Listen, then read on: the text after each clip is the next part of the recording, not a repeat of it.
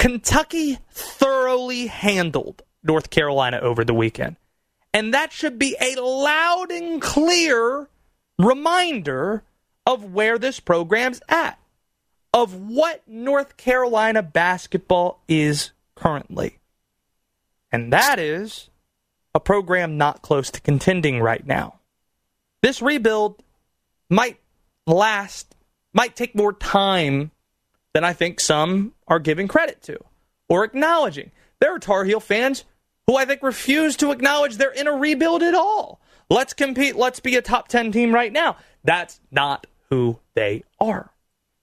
These neutral site showcases, they're designed to simulate the NCAA tournament. Coach K receives a ton of criticism for not playing true road games, but instead preferring to play in Madison Square Garden against top-flight programs, or playing in Chicago or in Indianapolis or in Vegas, and you fill in the blank. And he's spoken about this many times. He says, if I'm going to be judged by how I perform in March, I want to have events that help simulate that, so my players know what to expect when we get there. You're going to be playing in these massive NBA venues. This is what the sight line's going to be like. Maybe I'll expose them to prep a day out so they know what one-day prep looks like between a Thursday, Saturday game or a Friday, Sunday game. And North Carolina purely had that.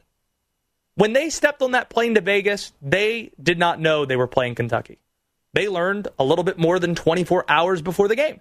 So it's perfect if you're Hubert Davis. In the tournament, this is what you're going to be dealing with. One-day prep, you got your opponent, let's line it up and see how you do. And North Carolina performed poorly. In fact, in the three neutral site games that North Carolina's had this year, they're 0-3. This is not a team that's going to contend. Saturday was Hubert's worst nightmare. In the past, North Carolina prided itself in rebounding, toughness inside. You're not going to score in the paint. You're not going to grab offensive boards. In fact, we're going to grab all these offensive boards, and good luck trying to stop us. North Carolina, a mainstay, top 10 in offensive rebounding percentage. Now I think they're ranked outside the top 100. And on Saturday, with smaller lineups, Hubert trying to push stretch fours to the perimeter rather than having two bigs in the paint, the Tar Heels got bullied, out-rebounded by 18, allowed 17 offensive boards, 54 points in the paint. And they didn't get anything for what they surrendered in size. If you're going to push guys to the perimeter, you're going to run things a little bit smaller, you hope to get something for that. And what Hubert, and this is what we talked about in the offseason, was going to get in return for that with this new style he's running, adding his own flavor to the Carolina offense, was three-point shooting.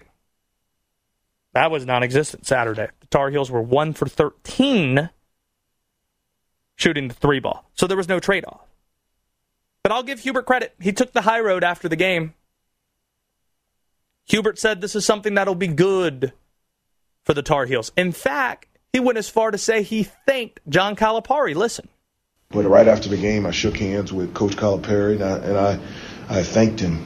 I said, I appreciate that you guys played this well, because you put us in a position to be the team that we need to be.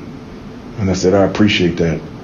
And you can't walk away from this game at all and not be able to look yourself in the mirror and say, we got to be better. It just can't. This might be my biggest concern, though. The Tar Heels, they're telling you who they are. They're not a contender right now. They're not close to being contenders. This might not take just 1 year. It could take longer than that. Because when you look ahead, regardless of how things go this year, there's going to be a ton of turnover this next offseason. You know you're losing Manik and Leakey. I think it's almost a sure thing. You're losing both Caleb Love and Armando Baycott, too. So those are four players you're losing. Armando. Dawson Garcia could go either way. If he leaves, that's five. the freshmen who aren't getting any minutes might find the grass is greener somewhere else because they're not getting in. I'd worry about them too. If you lose both, that's 7. And what does that leave you? Anthony Harris, Kerwin Walton, Justin McCoy. That's what you're left with. Now, that's the absolute doomsday scenario, and things would be opened up on the transfer portal, and you might already be thinking to yourself, Josh, but I'm sure they're going to have a great recruiting class coming in. If you look at that class, they have 3 or 4 guys signed or 3 or 4 guys committed. None of them's a 5-star player. So I don't know if you have game-changing high school talent that's coming in, and the high school talent you recruited this year didn't play that much, and that's something that I'm sure other schools are going to recruit against North Carolina with. It might take more than 1 year.